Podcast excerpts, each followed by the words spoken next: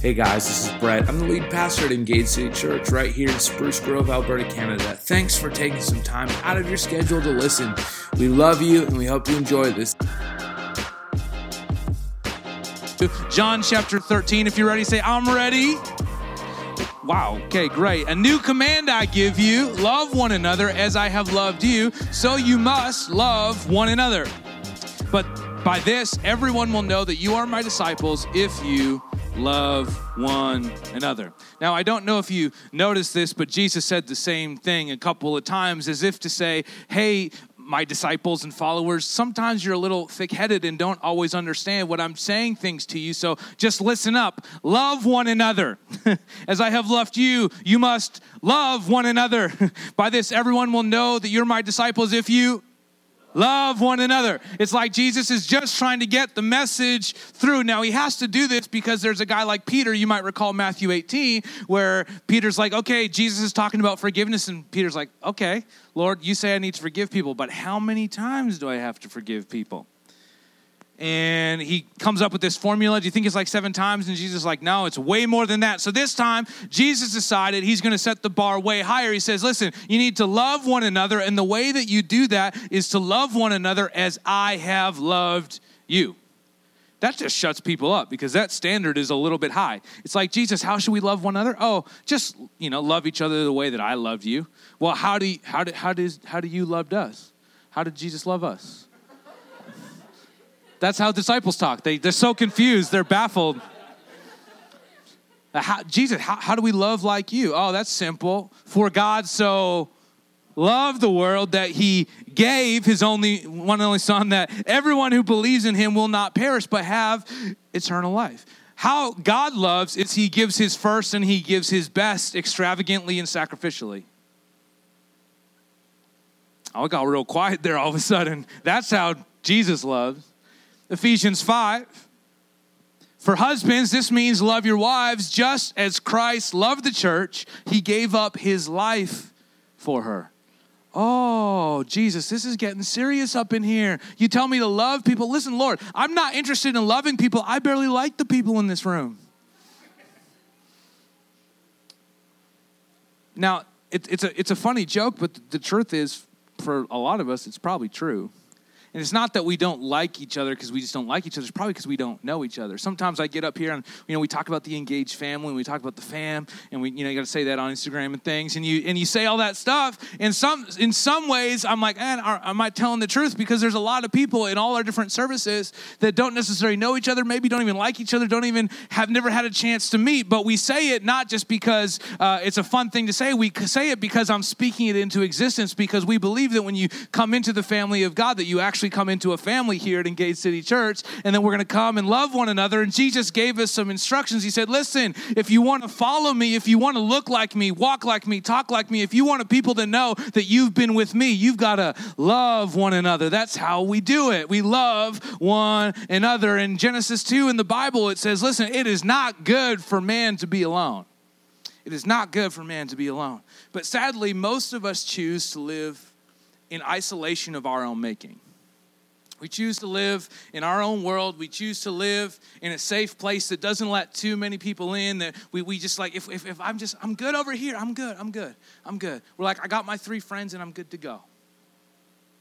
And we don't consciously, I don't think, we don't consciously set up these defense mechanisms, but the truth is, life has beaten us down to a place where you've experienced hurt, you've experienced pain, you've experienced loss, you've experienced difficulties. And so you say, you know what? It's just easier for me to live right here. Just, just us four, no more. You know, the idea of a nuclear family in society, you know, mom and a dad and two kids, that is, that is not a God idea.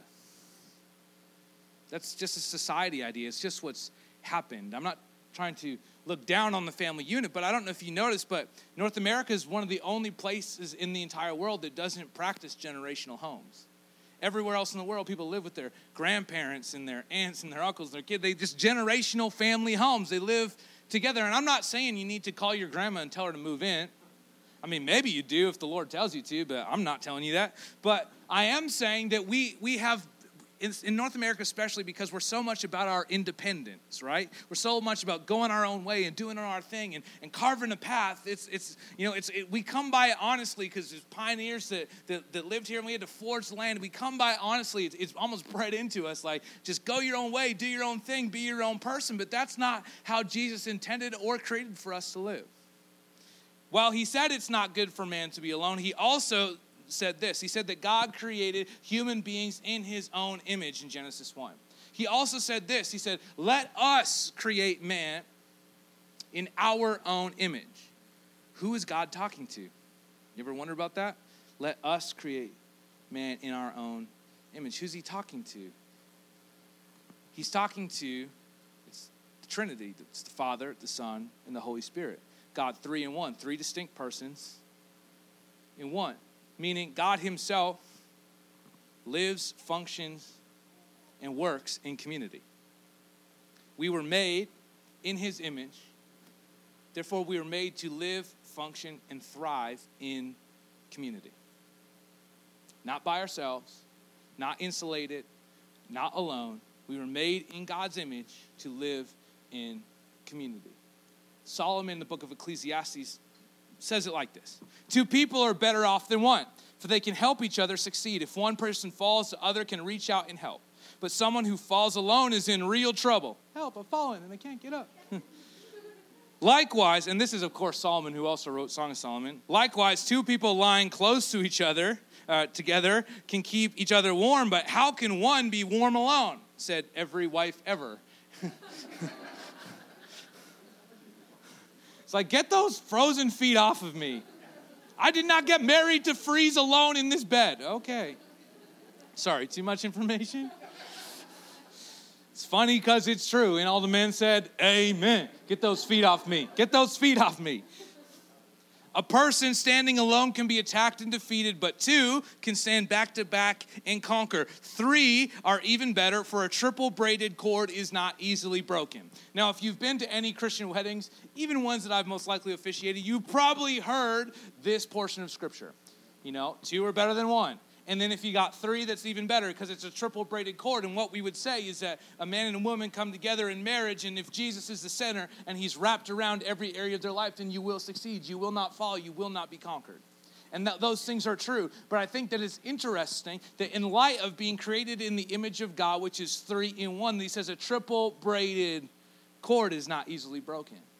The power of God in community is not easily broken. Us living in community, not for ourselves, but living with one another, loving one another, looking like Jesus, talking like Jesus, sounding like Jesus. That was his plan from the start. It's us who have been reeling ever since. Oh, this person, they, you don't know what they said about me. No, I don't know what they said about you, but you need to get over it and grow up. because God called you to love that person. Oh, but you don't know what they did. No, I don't, and I don't want to know what they did. But what I do know is that they need your love now more than ever because probably the reason that they said that is because they're lashing out, because they need some love, and you've been called and created to bring love into their world. See, I think it's really interesting when Jesus is talking. So, when we're looking at John chapter 13, he, he's, he's talking, he said, this is, that, this is the new commandment, love one another. He says this, and he says this right after he's washed all their feet, which is like the grossest thing ever. Like, people that give people pedicures for a living should get like a gold star and a raise because it's like just the worst. Uh, but Jesus is in there washing people's feet. He shows them what real love looks like. He shows them what true servants look like. He shows them what that all is. It's their last supper together. It's their last time he says, Listen, this is the new commandment. This is the new way to live. This is the new way to do life. Love one another. Listen, when, when God is talking to you and it's some of his final words, it's important that you listen. he says, Listen if you want everyone to know that you're with me, that your life has been changed and has been marked by Jesus, he says, everyone will know that you're my disciples if you love one another. Everyone will know that you're my disciples. Everyone will know that you've been with Jesus if you love one another. I would suggest today that the greatest outreach strategy, evangelism plan, the greatest thing that we could ever do to reach more people is to simply love one another. Love the people in these rows. why don't you turn to somebody that you're sitting near, look them straight in the eye. Come on, turn and look them straight in the eye and just say, I love you. Now I'm hoping we got some new relationships started here today. I'm hoping you met somebody. Praise God, it's a miracle. It's not a mistake that you're sitting by him in church. right? I mean, singles rejoice. You picked the right person to be sitting beside today. Secrets out. It's the greatest strategy, but it seems the most selfish, doesn't it? What do you mean? We just gotta love one another, like like just just us, like just the family of God, just the church, just Christians. He says, no, you gotta yeah, you gotta love one another. Why do we love one another? Why is that important? How is that gonna help us reach more people? It sounds sounds counterintuitive. Well, the truth is, the gospel of Jesus is foolishness to most people that don't get it. It's always counterintuitive because Jesus has a different way about going after things. He's got a different way to accomplish things. He says, listen, first you got to start with loving one another. Love those people that are around you because this is why. When you love one another, it means that your heart becomes expanded and you get to take care of and look after those who surround you, which means you're not living for yourself, you're living for Jesus first and you're living to help and raise up others. So, for example, this is my friend Craig. Uh, Craig rolls with me when we, we travel. He snores so loud. It is, I actually had to wear headphones with a white noise machine the last time. We were on the road together.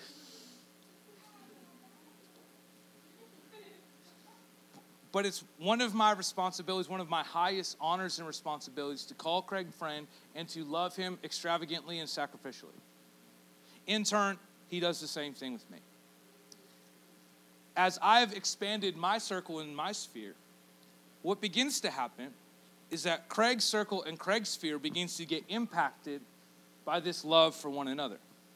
And so people around him and around his life begin to understand what it looks like to love one another through thick and thin, and to understand that there is a greater family, a greater purpose, and a greater calling to their lives simply because two people chose to love one another. Two people that come to church that, that do the same awkward dance moves at the front, like we got this thing down, you know? like if you want to know how to dance in church, just watch it. We're just like, we got moves, man, for days for days. But we love one another. We're there in the good times. We're most importantly, we're there in the bad times because we're called to love one another. And love doesn't run out when things get hard. Love doesn't run out when things get tough. Love begins to love, and we double down on love. And guess what? The more that I love, the more I open myself up to the possibility to be hurt. But God says where there's unity, that that commands a blessing. So if I'm loving somebody and if I'm taking care of somebody, and all of a sudden that person comes back and hurts me and, and, and causes me pain, then I know that I'm doing what Jesus would want me to do. He's rewiring me the way that I think He's transforming me day by day, glory by glory, to look more and more like Him, to look, think, act, talk like Him. And I know that if I'm loving like He does, that He's gonna come and pour His love, His mercy, His grace. He's gonna come and top me up, even if I'm hurt. He's gonna heal my broken heart because He says, Listen, you are doing it for me and in my name.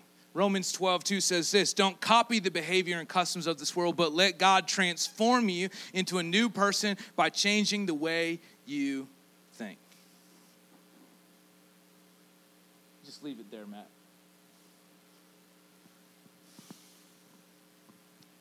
Because it's at 12 o'clock and we're late on baptisms and all those things, I thought we might as well get real honest, okay? We, we, need, we need to change the way we think because we are hardwired for selfishness. We're hardwired for number one, to take care of ourselves. If I'm being 100% honest with everybody, which I mean, I usually am, but I'm now even be more transparent, I'm totally good. I have more than enough friends. I'm fine. I had more than enough friends before I started the church. I have more than enough friends right now. I had more than enough friends 10 years ago because I got the same close knit group of friends that we've been friends for decades that I know they're in my life. I, I, I literally don't need anybody else. I'm totally fine. I don't need you.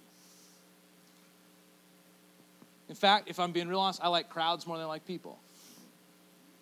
Because I don't have to talk to you. I talk at you, I don't talk with you. Right? It's just easier to control the situation I like looking at you from over here at a distance Well, I'm safe in a cage, right? You can't cross that threshold. And Craig will Craig will hurt you if you try. So you thought it was a coincidence he was sitting there. Um, but the reality is, I'm not alone in that. Especially the longer we are on this earth, the, the more that we have, if we have a, and the more we have a good family and a good structure and good infrastructure and a good couple of friends, the longer we're in that default mode, in that setting, because our life only happens by default or by design, the longer we live in that default mode, the longer we just stay stuck into a pattern of looking after us for and no more. The idea of the nuclear family, right? That that mom and dad and two kids, like, well, this is perfect, this is awesome. Let's just let's just stay here. This is good. This is a perfect world. This is safe and this is controllable, and we like each other and we love each other, and we got a couple of our friends, and that's that's totally fine. No one's gonna get in, no one's gonna hurt us. I'm gonna get what I need, and every once in a while, I, I I'll help them out. But the truth is, if you're anything like my group of friends, we all kind of have this agreement that we don't ask too much of each other, so that no one has to do any like thing too much. Like I, my, I love my friend Derek the most. He's like, I will never ask you to move. Help me move. I'm like, you are a gift from God. He's like, but you don't ever call me to help you move. And I'm like, all right, that is a that is a fair trade. But we create these perfect little worlds and situations, and we're like, we don't need anybody else. Like we're totally fine. We're we're totally safe. We're totally secure. But that is the exact opposite of the heart of God. It is a deception, and I believe that comes from straight from the pit of hell. That Satan is known as the, the, the father of all lies. And he tries to convince you that if you're by yourself, that us four and no more, that's the best way that you can fight the world. Just you and your little crew, and that's it. Don't let anyone else in. Keep yourself safe. Hey, how many people were present when Eve ate that apple? It was just one and Satan himself, the manipulator. Just one on one, because sometimes when you get alone and you get one on one and you live in isolation, you can get convinced of things, you can get swayed, you can get turned. But when you're living in community and when you're living in a family, it's amazing how someone can say, Hold, whoa, hold on. I don't know if this is a good idea. My friend Johnny, he went with his dad to buy a new truck. Anyone like shopping for vehicles? I love shopping. I just hate buying and paying the payments. You know, it's like I'm constantly on like Facebook Marketplace and you looking for things. I'm never going to buy unless someone's going to make a donation today. No one. I'm not going to buy anything. It's, it's a joke. It's okay to laugh in church. But he, he went to the dealership and they set up a deal to buy this reasonable truck for was, I think it was twenty thousand dollars, a couple a couple bells and whistles, but nothing special. His dad went back later by himself, and by the time he was done, he ended up with a $45,000 truck with all the bells and whistles and all the extra things because he just wasn't strong enough on his own. And those salesmen saw the sucker written right across his forehead. Sometimes you get strength when you walk into a situation with others that you're not usually strong enough to handle on your own. So if you feel like that you're like wobbly kneed or you feel like you don't have the strength to, to, to, face a situation and you feel trapped and isolated, is it possible that the reason you feel that way is because you don't have people who can walk into war with you? And then the question we have to ask ourselves is why is that? Is it because I shut everybody else out to keep myself safe so I could limit the amount of things that I didn't want to do to just keep my world safe? Isaiah 54 sounds like this Isaiah 54 2. Enlarge the place of your tent, stretch your tent curtains wide, do not hold back, lengthen your cords, strengthen your stakes. This is an incredible piece of scripture. And here's, here's a pastor's playbook. Anytime there's a Vision Sunday or an expansion meeting or something, this verse is going to be preached.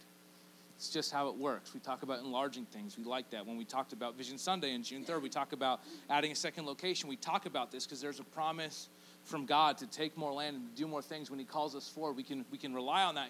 If we're to put this in modern language, He literally says, renovate the house and put on an extension. And every wife said, Amen. Let's renovate the house. It's in the Bible. Let's get a new kitchen going in here. But in verse 1 of this portion of Scripture, it says, Sing, O childless, barren woman. And you're like, what? Sing for joy. You're, and then it says, do some renovations, make a bigger house, paint the baby room. You're kind of like, that is a jerk move, God, in the Bible to tell somebody who has not been capable of having a Bible, a baby, sorry, to not even, to not only uh, start singing songs of joy that they're having a baby, but to, to renovate and, and paint the room and get ready. It's not a jerk move when you're the God who can make it happen.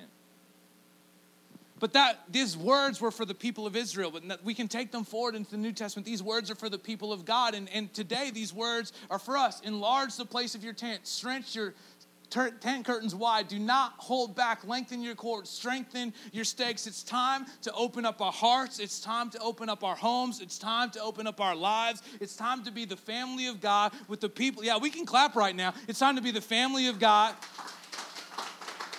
Thank you, Craig. It's time to be the family of God to open up our hearts and expand our hearts. I can stand up here and I can tell you that I was fine, that I don't need anyone else, that I'm totally okay, that I don't need anyone, but I would just be buying into my own selfishness and buying into a lie and manipulation. But I can also confidently stand up here and tell you that I do not believe that today, even though I can say it out loud, because the Lord has enlarged my heart, my capacity, my ability to love people. And what I have learned is the more that I love and the more that I let in, the more my life is better and enriched. And even though there's ups and there's downs, there's journeys and their pain, there's always the faithfulness of God that carries all of us through. And I know that I'm not just going into the next thing alone, I'm taking everybody with me. Whatever the next season is, I'm taking everybody with me. Whatever God has for us, we're all in this together and we're all going together. Galatians 6 says, carry each other's burdens. Galatians 6, verse 2.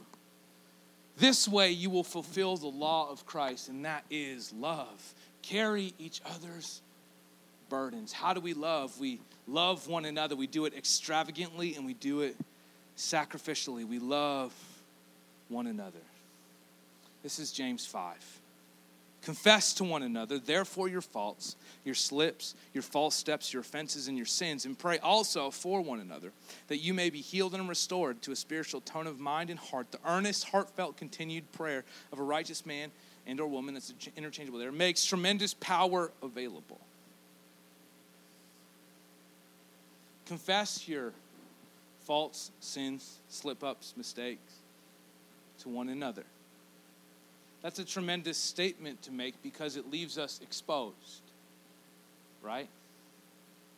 Oh, you need you the Bible tells me I should tell somebody about that? Oh no, I, I, I leave that on the inside. That's deep, dark stuff. I don't tell people that stuff. Well, the reason that it's deep, dark stuff and the reason it still has power over you is because you let it control you because you refuse to pull it into the light. Jesus calls us to live in community, and not just community where we love each other, but community where we love each other and trust each other enough to say, hey, listen, I'm going through something.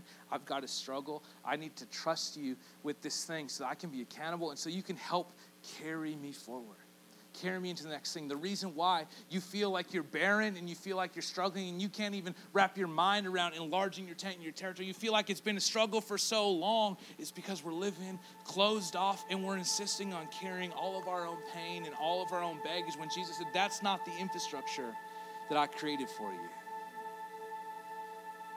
Hebrews 10. And then we'll baptize people. Are the cow people here? Not yet, but all right. The cows got out. We had to wait.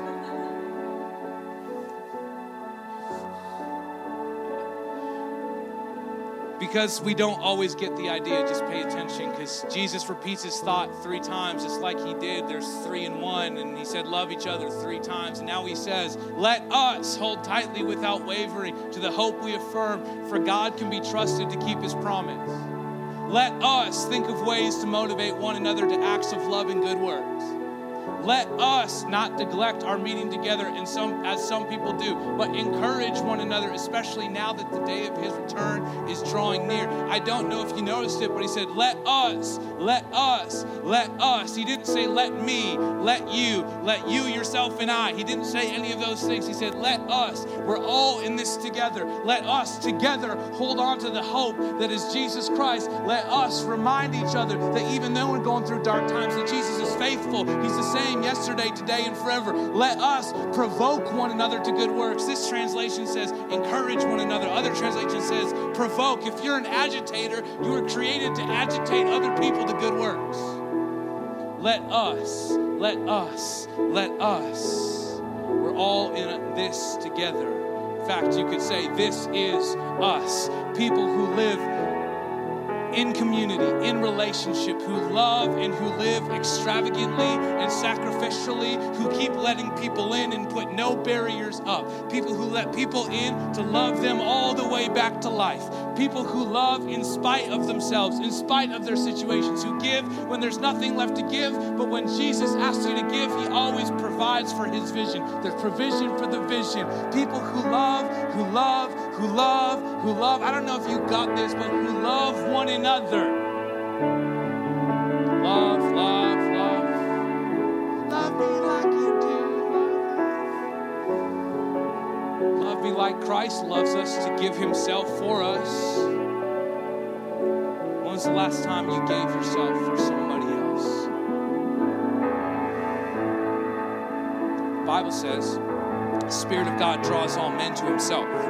Father does that. That Spirit lives inside each and every one of us. So as we begin to build a community of faith and we build spheres and we build circles of influence. Listen, I can't reach the people that Callista reaches because it's weird for me to hang out with 21, 20 year old girls. Okay? But Callista can reach those people. Callista can reach those people because she's a part of this community. We love Callista. We love Callista in our family. And she can reach those people, and all I have to do is love her from over here. Bring her into our family, into my family, and into your family. And then she can reach those people because the Spirit of God is living and active and alive in her, and that draws people in. When, when the Father draws people to Himself, do you understand that He lives in you and He's actually drawing them to you? So if He's drawing them to you, do you have room? Do you have capacity? You're like, God, just bring the people to church. Okay, but we barely have room here. about whether we have seats in rows at church, it's about whether we have room in our lives to accommodate all the people that Jesus is bringing into your life so that you can be the hands and feet of Jesus to those people in your spheres. Let us, let us, let us, let us stand together. Why don't we stand?